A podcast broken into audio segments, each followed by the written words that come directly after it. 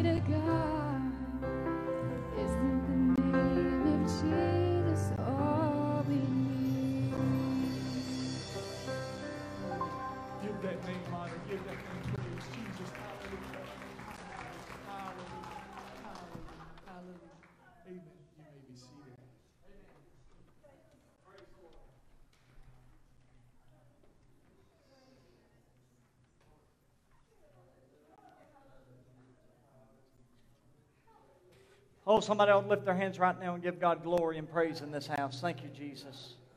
Thank you, Jesus. Thank you, Jesus. Hallelujah. Hallelujah. Aren't you glad to be in church this morning? So good to see everybody in the house of the Lord. What a powerful song that was just sang to us this morning. Wow.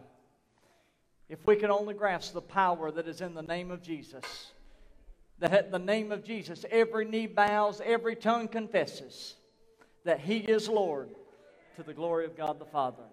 At His name, every demon bows. At His name, it doesn't matter what's going on in your life, every situation will cease to exist when the name of Jesus is spoken. There is so much power in it that God can take care of your situation today. If you believe that, just shout amen. This morning, I want to take us to the book of Job, chapter 14. And if the Lord would help me for just a few minutes, I'm going to dwell on those three words that were just on the screen there this morning, and that is the words transformed, transfigured, and transferred. In Job 14, he says, If a man dies, shall he live again? All the days of my hard service, I will wait. How many of you can say sometimes life is hard? How many of you have been through some hard times lately? Some of you know what I'm talking about, hard times. But he said, All the days of my hard service, I will just wait. And I'm going to wait till my change comes. Somebody needs to know that your change is on the way. If you can just have patience, and if you can have faith, and if you can wait until your change comes, your change is coming. Uh, I was thinking about today, throughout our lifetimes, we think about from childhood all the way to adolescence to our adult years. Uh, there are some important changes that are going to take place, that are going to occur in our lives, the changes that we experience uh, when it's any uh, distance at all or a move that's important. Uh, some of those changes that are critical in our lives may be a new job. It may not seem like much to other people, but a new job is a tough venture, isn't it? It's a change in our life, it's a transition, but we understand that God is in the work, and those that trust in the Lord, that God's got everything under control. It is a change that's critical. It's when the kids go to a new school. I remember when we came from Newry to, to Gap Hill here, one of our biggest worries was not the church, was not if people would like us. Our biggest concern at the time was that we were going to take our kids and we were going to change them. We were changing their situation. We were putting them in a new school. It was a critical change. I think that we went through a harder time with it than they did because kids can adjust to change. But us, we were fearful. We were worried. We were stressed about it for some time, had to give it to God. Their new relationships, that new boyfriend, maybe a new spouse that you just married, the new relationships, a new friend. There are changes that we go through. There are changes that we as individuals will experience. There's changes such as the loss of a loved one, as many of you already know the McKinneys this past week who lost his precious mother uh, to death this week. Uh, my dear friend, who was like a second father to me, Ray Wimber, and I'll be pray for me and his family as well. But I'll be speaking at that funeral service uh, this uh, Thursday. I'll have to go to Hartsville to, to speak at that. But it's when we lose our loved ones, it's a change that's so different. When we lose our mother, our father, uh, a spouse, a child, even. Uh, thank God I've never experienced that. But to those that have today, my heart goes out to you. It's a change, it, it changes everything. Your life is never the same. From that moment, when it happens, everything changes. So, you know what I mean when we go through these changes in our life that may be difficult. As a matter of fact, there's some life changes that we go through the addition of a newborn baby. Anybody ever been there?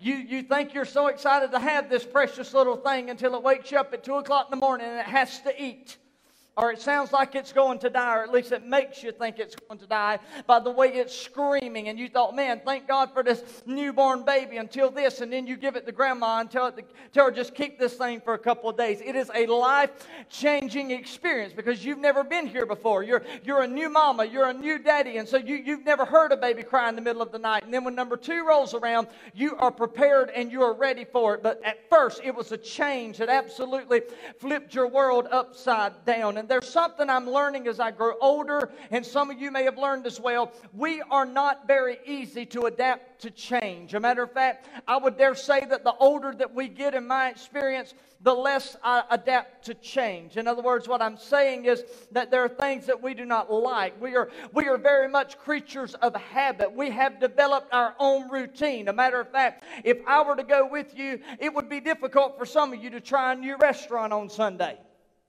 because you've been going to the same one for 10 years. You know what I'm saying? Every Sunday, that's my restaurant. We go out to eat. We go to the same Mexican restaurant. Well, they open up a new Mexican restaurant down the road. Do you think we're going to go to the new one? Why would we? We like the one that we go to. Our people know us. When we go in, I went in to Ponchos and Liberty. That's kind of our central, and that's my new little go-to here lately. I don't know why, but I just do. And uh, and they already tell me what kind of drink I'm going to have, and they're learning the system. We've been in there long enough. I feel comfortable with that. They know what I want to drink, and so they normally will get it right. What I'm telling you is we don't adapt to change. Why would we go to a new restaurant? Why would we do it? We are creatures of habit. It is difficult for us to give up on our automobiles. Some of you fall in love with your car, and you say, I love my vehicle. I like driving it. I don't want a new car. I don't need a new car because I like the one that I'm driving now. See, we get into this habit of going to the same places. We do the same things. Come on on, somebody. We stay around the same group of people. Many times we isolate ourselves as if we're on a little island by ourselves. And when we isolate ourselves, we refuse to change. But change is something that we learn as we grow and as we develop. There are changes that are going to come to our life, whether we want them to come or whether we don't want them to come. In instance, death is one of those prime examples. We don't want death to happen. We don't want to lose someone we love. But death, somewhere down the line, it is going to hit your family. It is going to hit your parents. It is going to hit your home, and you better be ready because change is going to take place. You have to be ready for it. It's something we must do. And you know, when we try new things, it's amazing because when we do try something new, oftentimes we figure out that we like the new better than we even like the old.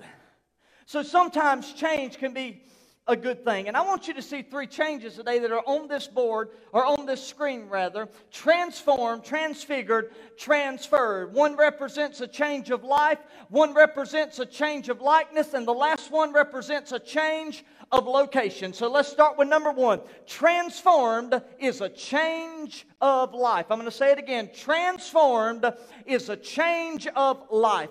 The basic understanding that every one of us are going to come to at some point or another is that we have to change. Listen to me. No one in this building is born good. I don't care what your mama told you or what your grandma said about you. You aren't a perfect little angel. You were not born good in their eyes. And oh, they wouldn't do nothing wrong. Yeah, they do. Not my precious angel. Oh my God, have mercy. You ought to ask some of these school teachers in this building if they're all perfect. The Bible said all have somebody say all all that mean all have sinned and come short of the glory of God. So everyone here today was born into sin. Yes, even the little innocent baby that is cradled in the arms of its loving mother, it is born with this sinful nature that through the years that nature is going to develop and us parents aren't going to like it because over the years that little innocent precious little girl that was an angel that would never do anything wrong is going to be trying to sneak out in the middle of the night to see their boy boyfriend. Oh, that ain't happening, Captain. That precious boy that would never do that, you thought he wouldn't, all of a sudden he's sneaking around doing it. You understand what I'm telling you, the sinful nature that grabs a hold of us. But the whole premise of the gospel, my God, I love it, was this simply that God was going to send Jesus Christ into the world. What would God be? He would be the transforming agent that the world had been needing. That simply means that he was going to come. Not only was he going to come, but he was going to change the lives of everybody that he come in contact with. My God, none of us could enter heaven today had it not been for Jesus Christ because none of us were worthy to go there. None of us of our own merit could have made it. The best illustration is Jesus with Nicodemus when he is talking to him about being born again. And Jesus says something that stuns this guy. He says, Except the man be born again, he cannot and will not see the kingdom of God. What Jesus was trying to say is that a man must be transformed, he must be changed in order to enter the kingdom of God. I don't care if the man was baptized when he was seven years old and they took him into the church membership, even though they weren't supposed to. I don't care about that. All that I care about is this Has this man been changed by the power of Jesus Christ? Has God transformed him? My God Almighty. See, there's some people talking about, I go to church. Oh, yeah, I know Jesus. I love Jesus. But can I tell you today that if you have not been transformed by the power of God, you will not enter into heaven. That's what Jesus said. But he said to everyone that has entered into his rest, to everyone that gave their life to him, and he changed them. My God. Aren't you glad that when Jesus changes you, everybody can see the difference? Your life is not the same. You have been changed. See, the Bible is replete, meaning it is full of examples of men and women who, who came under the transforming power of this guy named Jesus. I love it. You can read about the woman at the well. I won't for time's sake. It's in John chapter 4. Right after John 3:16, we roll into the woman at the well. This woman is an adulterer. Matter of fact, Jesus told her, I was looking up while I was sitting in my office because I lost count of how many husbands she had. Oh, some of y'all will get that in a few minutes. And so I looked it up and it said, Jesus looked at her and he said, She says, But I, I, go get your husband. I don't have a husband. To which Jesus replies, I know you don't have a husband, for you've had five husbands. And the guy you're living with now, you're shacking up with. Is, is that plain enough? He says, The one that you're living with now, if we want to go King James Version, is not your own, meaning he's not your husband, but you're living with the guy. So she didn't have a good record, folks. But isn't it amazing that the transforming power of Jesus Christ? Isn't amazing that Jesus could preach to people like that, basically call them adulterers that are on their way to hell and they need the change, tell them they're shacking up? That's offensive. You know, I mean, people shacking up, you talking about, oh, you better quit that shacking up. That's the way we used to preach in church. I remember hearing that. They're like, you better not shack up anymore. You need to marry the person. Well, nowadays, that's offensive. Man, you're going to hurt somebody's feelings. Well, Jesus told that woman that you'd have thought she'd have threw the water in his face. some of you got that. She was at the well, but some of you missed it.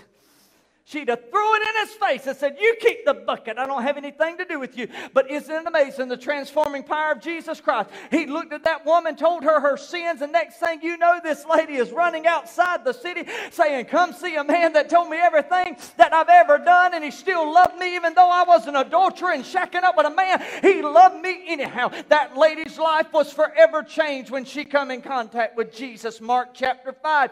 The demoniac of the Gadarenes, you remember the story. Jesus is coming on the shore. There's a man that runs up to him. This guy is naked. He's running around naked. He is possessed with around 2,000 demons. His name, when Jesus says, What is your name? He says, My name is Legion, for we are many. Over 2,000 demons in this guy.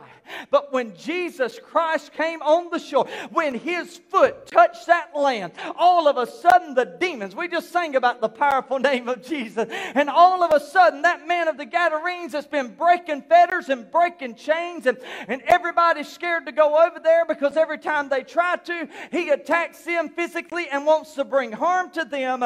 But here goes Jesus as his foot hits that side of that shore. And when he hits it, that man fell at his feet and said, Jesus, son of David, have you come to torment us? But they recognized who he was. What did Jesus do? He said, I've been sent by God to be a transforming agent. I command these demons in the name of my son, Jesus Christ, come out out of him. And at that moment, at the name of Jesus, every demon left his body. The beautiful thing I love about this guy is he's walking around naked in the cemetery. He's a lunatic. See, we got a lot of people walking around acting crazy today, and we talking about they need mental health. Maybe it's a demon in them. Oh, God have mercy. I thought Facebook had already banned me this morning. Brandon was having problems getting my thing to work. But they didn't, thank you, God. I said, it's probably something I preached last week. I don't know. I'm just waiting on it. What I'm telling you, maybe they got demons in them. Maybe that's why they run around half naked. Maybe I saw a guy the other day walking around in his, in his literally in like his underwear. He just walking around town. I thought, what in the world have we come to? For you people that live in Seneca, that place is getting shady. I'm just going to say it. And he's walking around. I thought, what's wrong with this guy? Perhaps he's got a demon. When this guy had a demon, he's walking around naked. He is not in his right mind. He needs somebody to help him. He needs somebody to change him. Let's send him down to the doctor. Let's get him a psych evaluation. But Jesus knew and identified what the man's problem was. The man's problem was he just needed to come in contact with Jesus, and his mind would begin to think clearly again. My God, he'd see light. Oh, Jesus help. I feel like preaching today. And all of a sudden, how do we know that the man's been changed? Because they come and they say, Look, he is seated, he is clothed, and he is in his right mind. Don't tell me that Jesus Christ cannot take the most vile sinner in this world and change them. Jesus Christ came so that we might be transformed by his power, forever changed. Mary Magdalene in Luke chapter 8, and I'll just flip through these really quick. She's got seven demons. History tells us she's possibly a prostitute she comes to Jesus and nobody's washing Jesus' feet. But guess what Mary Magdalene did? Jesus had cast out the devil. Matter of fact, the Bible said that that Mary, whom Jesus had cast out seven demons, came into the room. She begins to crack open the alabaster box, pours on. She cries. You recall the story. She weeps until her tears fall on his feet. And she takes her hair and she wipes them off of the feet of Jesus. They said, Get that woman out of here. You, do you know what she is? Do you know what she's done. And Jesus said, None of you would wash my feet. You leave her alone because this that she's going to do today, Brother Jimmy Purdue's going to be preaching on it over 2,000 years from today, telling us about a memorial that she made for her Lord. My God, I wish somebody shout amen. What I'm telling you is Jesus can change you.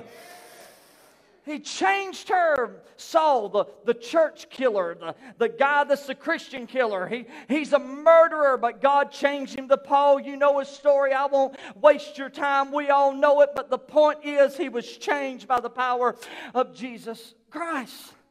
Now, I want to make it personal. This congregation today is a testimony of the power of our Lord Jesus Christ. Every, people that are sitting in this building today, you are a testimony. Forget about going to the woman at the well. Forget about the man at the Gadarenes. Let's talk about me and you for just a minute. You remember who you used to be. You remember how you used to live. But don't you also remember the night or the morning that you knelt down at an old-fashioned altar and Jesus Christ came into your life and you were forever changed from that moment. You used to cuss. You used to smoke. You used to drink. You used to do all the things of the world. But when Jesus came in, everybody knew he's a new man. You went to work and they said you look different. You know why? Because a transformation. Your life had been changed. My God, are there any testimonies today that can say, Pastor, I am not who I used to be? You ought to give God praise for that right now. Oh, God. John Newton, the writer of Amazing Grace, was one of the most vile, simple men, hard man he brought slaves in and out on slave ships.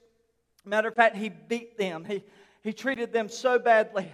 Just to read, you read his biography, you read what he said he did to them. It's absolutely horrific.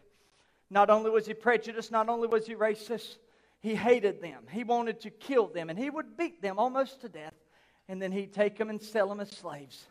But one day, Jesus came to John Newton and changed his life. And instead of beating the slaves that day, he grabbed a pen and he began to write, Amazing grace, how sweet the sound that saved a wretch like me. For I once was lost, but now I am found. I was blind, but now I see. What is John trying to tell? I came in contact with a transforming agent, and his name is Jesus Christ. He quit his slave trading that day because he had been changed by the power of God. See the Apostle Paul, look at 2 Corinthians 5.17. I love this verse. He says, Therefore, if any man be in Christ, whew, this is good. He is a new creature. You are changed. You are different. For the old things are passed away. That's why it doesn't matter when people bring up your past. It doesn't matter when people talk about what you used to do and what you used to be. When you came to Jesus Christ and He transformed your life and changed you, the old things passed away, and behold, all things all things, my speech, what I look at, what I talk about, what I live, all things have become new. Point number one transformation. It's a change of life.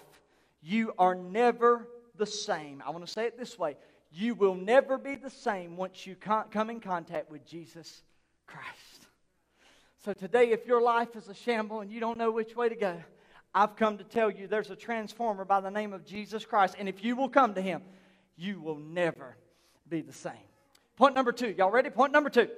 Transfigured. Let's go back to our title page. Here we go. So we transform. Now I want to look at the word transfigured. This means a change of likeness. Now, now notice with me, we are most familiar with this word from the experience that takes place on what is known as the Mount of Transfiguration. Jesus takes Peter, James, and John to the mountain. While they're there and they're half drowsy and half sleepy, and, he tries to get them to pray with him, and they're just they're always wanting to snore. That's right. It wasn't just us church people, it was the inner circle of the disciples that would fall asleep during church too. But all of a sudden, there is this bright light that shines out of the sky, appears there, and Jesus is standing there alongside Elijah and Moses. It is at that moment that they are transfigured before their face. And all of a sudden, the Simon Peter says it this way. He is so moved that he says, Lord, it is good for us to be here.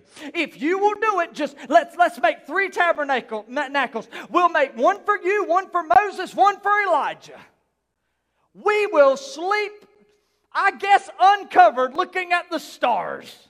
Just let us stay in this presence, in this transfiguration. There's a change of likeness. Everything looks different. Listen, we can live on the mountain. That's what he's saying. Let us just live on the mountain. Let us stay here. But God wanted them to understand, and he wants us to understand that going to the mountaintop, like I preached with Moses last week, it's a great thing. But you cannot always live on the mountain. After a while, you're going to have to come down and keep journeying and traveling on. And you're going to go through a valley and you're going to go through another hardship. It is not all mountains. We cannot live on the mountain. So he tells Peter, You can't do this. But it is at this transfiguration that the voice of God declared, This is my beloved Son in whom I am well pleased. Hear him. I talked a little bit about this last week, and I'll say it again. In light of what we're talking about, a change of likeness, everything looks different.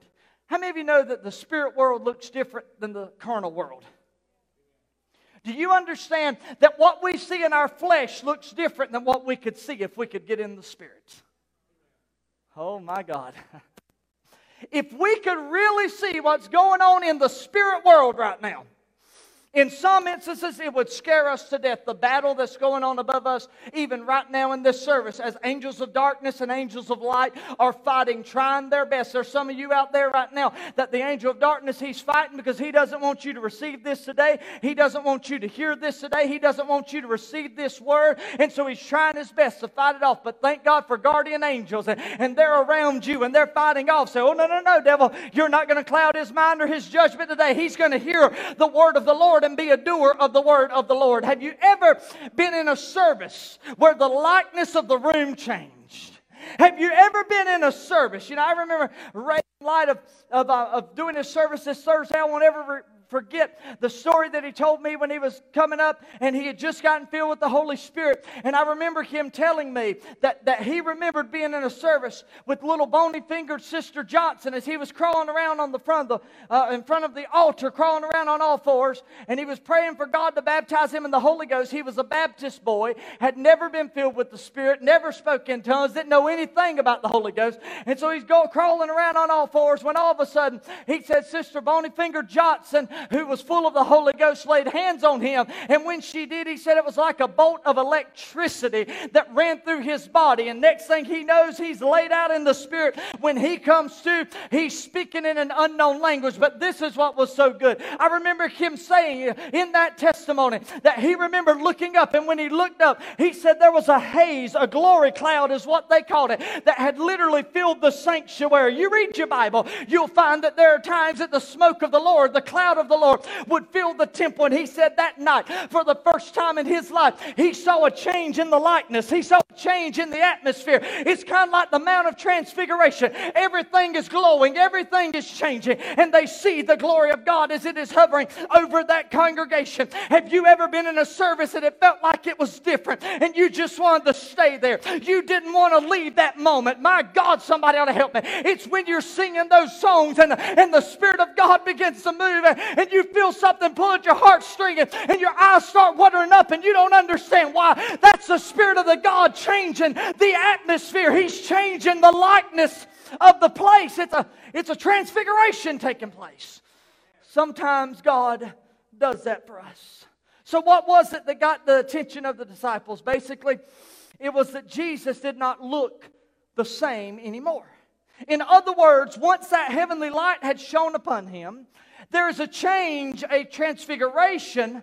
He no longer appears to be the human Son of Man, but now they see him as the glorified Son of God. Did y'all get that? They no longer see him as a human son of man. They see him as a glorified son of God for the first time. For a moment, the disciples got a glimpse of what it's going to look like when immortality has to drop off and mortality comes on us. They understood for a moment what it's going to look like when corruption is going to put on incorruption. Somebody, and we shall all be changed. John the beloved said it this way. Look at 1 John 3 2. Beloved, now are we the sons of God. It does not yet appear what we shall be. My God, I love this verse. But we know that when he shall appear, we shall be like him, for we shall see him as he is. What does that mean? We will be like Jesus. We'll have a glorified body like Jesus. We'll have a body free from disease like Jesus. We'll have a body free from the world's vile attractions, which means we won't be tempted by sin anymore. Carnality won't matter to us anymore. Earthly possessions won't matter to Him anymore. We shall be like Him. I am talking about a change of, of likeness. We're going to look different. Paul said in Philippians 3, I love this verse. I love all the verses I'm reading today. I'm just, I'm just loving them. Is that all right? But we are citizens of heaven where the Lord Jesus Christ lives. We are eagerly, I love that verse. We are eagerly waiting for him to return. I love this wording as our Savior. He's not coming as a lamb, he's coming as the lion of the king tribe of Judah. He's not coming to be put on a whipping post. He's not coming to be beaten again. He's not coming to be that little mild lamb that's sitting there just waiting to be slaughtered, yet he opens not his mouth. He's going to come out with a loud blast, with a loud roar. Everybody's going to look upon him. Those that pierced him are going to see him and recognize who he is because the glory of God is going to be shining all around him. He said, We are waiting for Christ's return. We are eagerly waiting for him to return as our Savior. He will take our weak mortal bodies and change them. Transfiguration. He's going to change them into glorious bodies like his own, using the same power with which he will bring everything else under his control in the end times. There's going to be a transfiguration, a change of likeness, a change of appearance. Can you imagine what it's going to be like? People coming out the grave, but they're going to look different. That's right. Some of you say, Pastor, I've been dealing with ugly for a long time. No more, honey. No more. I've been dealing with balding for a long time. No more, Jimmy, no more. Not going to happen. Quite frankly, I don't even care if God gives me a wig in heaven. I'll wear a wig and be happy. Huh? I'll shave my head and be happy. I don't care. All I know is I'm going to look different, but I'm going to look like Him, so I don't care what I look like. I'm going to be in a glorified body. All right, I'm going to close with this. Here we go. Point number three transferred. Now I love I love this word. Transferred is what I really get excited about because it is about a change of location. Well, you that read your Bible, you ready to shout hallelujah. You ain't read in a while, y'all. Where he going with this? Where he going with that? a change of location. Brian, there's one thing that I learned that one of the hardest things to do after you get married and after you accumulate some stuff is moving. This guy was nice enough to help me when we got ready to go to Gap Hill. He helped me. We moved the piano that should have took four men, but me and him being the mentally men that we are, we picked it up two men. We scratched the floor. Yeah, we did. Scratched the floor. Still messed up. But we got that piano in. Hallelujah to the Lamb. If there's anything that I hate, it's moving. I may stay here for 50 more years. I'm, I'm just telling you. I'm, I'll be like, I ain't going nowhere. Yeah, yeah. Y'all be like, we're ready for you to go, preacher. I'll be like, if you'll move my bags, then okay. But other than that, no, it ain't a deal off. There is something about moving that when I think about it, I went in our attic the other day and I'm working now to get everything organized and to make more space in my attic. When I got up there, I almost go into this oh, panic attack thinking, my Lord, if I had to move all of this stuff and everything in this house into a U-Haul, whew, I, I go, I can't. It's tough. Anybody moved lately? Some of y'all been living in the same house 30 years. You ain't got no idea what preachers are talking about. It's tough. And if you haven't done it in a long time, maybe you should try it. You figure out moving is tough. But I'm going to tell you, there's a move that I'm about to make. My God Almighty, I don't know when it's going to happen. But I'm telling you, when you get ready to move, it takes longer than you thought it was going to take. It costs more than you planned. It is more tiring than you expected, knowing that moving is a difficult task. But we, as children of God, are about to make a move any day now. When all of our possessions and our bags and our boxes and our beds and our cars and, and our houses, they are going to be left behind. A matter of fact, we're going to watch them and wave goodbye as we're leaving this world and going to the next. Everything left behind. Nothing is going but pure hands and a clean heart. We won't need that car that we're driving when we get to heaven. We won't need that house that we're living in because God's got a plenty of room and capacity on the streets I've got Somebody ought to help me preach today. We don't need none of these carnal, earthly possessions. They will mean absolutely nothing. We will have Jesus Christ. See the next move, ladies and gentlemen, as I come to a close that we are going to make. It is going to be unlike any move that we have ever made before. Because the location in which we are going to, my God, it is going to be unlike anything that we have ever lived in before. My God Almighty. Whenever you're a pastor and you live in parsonages, I love owning my own home, but many pastors today, they live in parsonage. And so they go from one parsonage to the next parsonage. Do I have any preacher kids other than my kids? Was anybody in here a preacher's kid, pastor's kid? Oh my goodness, bless your heart. Oh God. You move from parsonage to parsonage. Now, me and my wife, We're smart. We just invested money in the parsonage. We just fix it up for the next person. Love it. Just fix it up for the next person. But when you move from here to there, you there's people I know. I've got friends that have made moves all the way across the state, and I'd be like, uh, they'd be like, "Do you think I should make the move?" I'll be like, "Oh yeah, sure, sure." Do they have a parsonage? Yeah, they got a parsonage. Have you seen the parsonage? No, I haven't seen the parsonage. I said, "You're moving. You don't even know what they're putting you in. You might be in the outhouse in the backyard, man." They moved not knowing, I guess they take on Abraham. He moved and he was going to a city he knew not of. He just went because God said go, all right? Maybe they're that spiritual, maybe I'm not. But anyhow, and so they're going from place to place. And you go from here not knowing what the next one's going to look like. But what I do understand is you could give me the fanciest house that Six Mile's got to offer. And I'm not worried about leaving my earthly house behind because the next house that I'm going to have is going to be so much prettier, so much bigger, so much better. I'm not going to have to pay a light bill. Hallelujah, Nancy. No more light bill. No more having to worry about cooking. The marriage supper of the Lamb is going to be laid out. My God, I wish somebody, there's a place called heaven. I'm waiting for my transfer.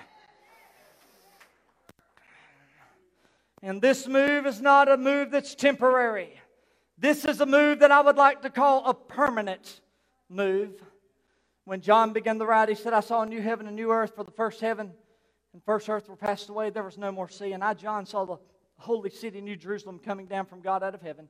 It was prepared as a bride adorned for her husband. He gives us a description. He says, The streets are gold, the walls are jasper, the gates or the doors are made of huge pearls. There are crystal rivers that flow through that are transparent. You can see the bottom, but yet you can see yourself.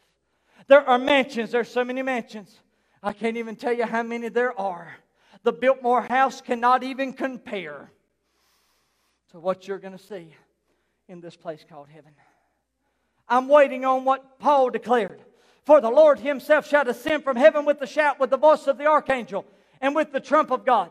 The dead in Christ shall rise first, and we which are alive and remain at the coming of the Lord, we will be caught up to meet the Lord in the cloud, and so shall we ever be with the Lord. My God, you may say, I don't know if I'll like heaven or not. Well, I assure you that you're going to like heaven if. If you like a place where there is no more sickness, you're going to love heaven. If you love a place that you ain't got to deal with coronavirus or COVID 19 ever again, then you are going to love heaven. If you are ready to go to a place of no more masks, you are going to love heaven. If you want to go to a place that is no more death, my God Almighty, I'm preaching one Thursday, but thank God if you like a place where mama and daddy and grandma and grandpa and your friends and your neighbors and your co workers aren't going to die anymore, you are going to love this place called heaven. If you like a place where there is no separation, there's no more breakups, there's no more breaking hearts, there's no more losing friends, there, there's no more breaking confidence and breaking trust in heaven. If you like a place where there is no more sorrow, there is no more physical pain, no more mental pain, no more stress. If, if you like a place where there is no disappointment, there is no more bad news, there is no more bad text messages that you hate to get early in the morning or, or the phone call that you get of news such as what I've talked about today. If you like a place where there are no more tears whatsoever, then you are going to love this place called heaven. Is there anybody else in the house uh, that says, I have been transformed by the power of God? I've been transfigured. My likeness is different. Now all I'm waiting on is my transfer to that place beyond the blue sky. Somebody ought to shout, Amen. Come on. The songwriter got it right when he wrote the words. And he said, What a day it's going to be when my Jesus I shall see. When I look upon his face, the one that saved me by his grace, and when he takes me by the hand and he leads me through that promised land, what a day that will be. What a moment that will be. What a moment that will be.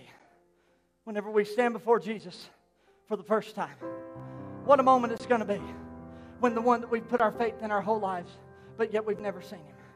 We've seen him in the trees. We've heard him in the birds. We've heard him in our aggravating dog bark. We've seen him outside when the flowers bloom, whenever the spring is coming. We've seen him as the leaves fall. We've seen him whenever December rolls around, the snow is falling on the ground. We're trying to build a snowman. We don't know how to do it because we're from South Carolina.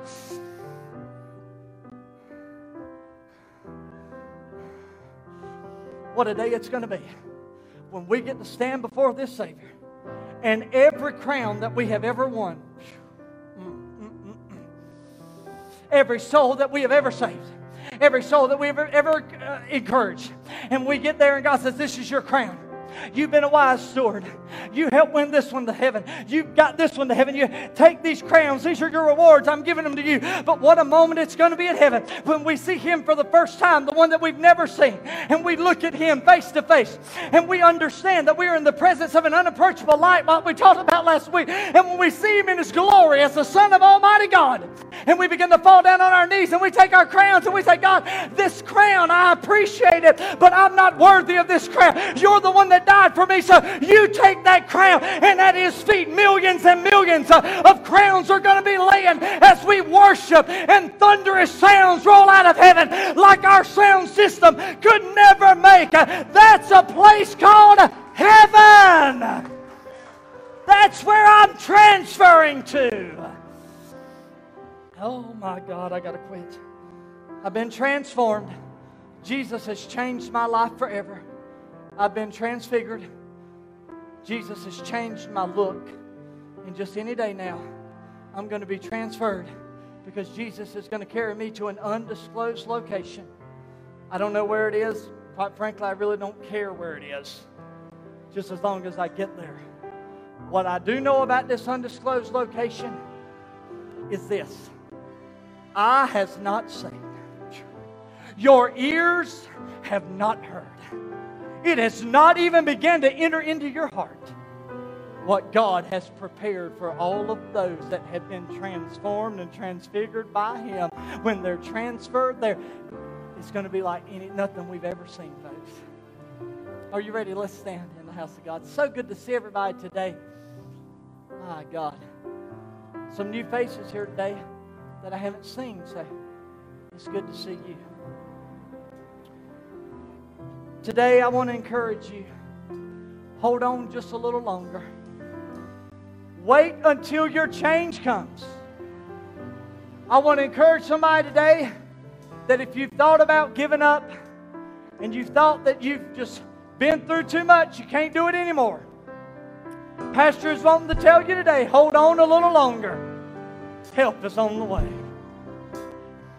Not only is help on the way, but Jesus is on the way. I said, Jesus is on the way. And when it gets so bad in this world, we don't know what to do, Chad, and we're saying, My Lord, what, what do we do? We're going to look up and we're going to recognize that our redemption it is drawing closer and closer and closer than it ever has before. We're going to understand at that moment that every battle we ever fought, every time we had to wait for God to bring our miracle, every time was worth it. Now that we've made it there. Father, right now in the name of Jesus, thank you for this congregation. Thank you, Holy Spirit, for meeting with us today. I want to thank you for transforming us. I want to thank you, Lord, that you changed our lives. We were sinners, we were lost, we were dirty, we were low down, we were no good. But oh, the day when you came into our heart, help us remember that and praise you for it. A transfiguration, a change of our look. When people saw us, they recognized that we had been with Jesus. They recognized we had been in our prayer closet. They recognized that the Holy Ghost was in us. You've transfigured us. Now, the only last step that we're waiting on is for you to transfer us from this old wicked world to that heavenly world in the sky. Help us to hold on until our change comes. For that, we give you glory in the name of Jesus.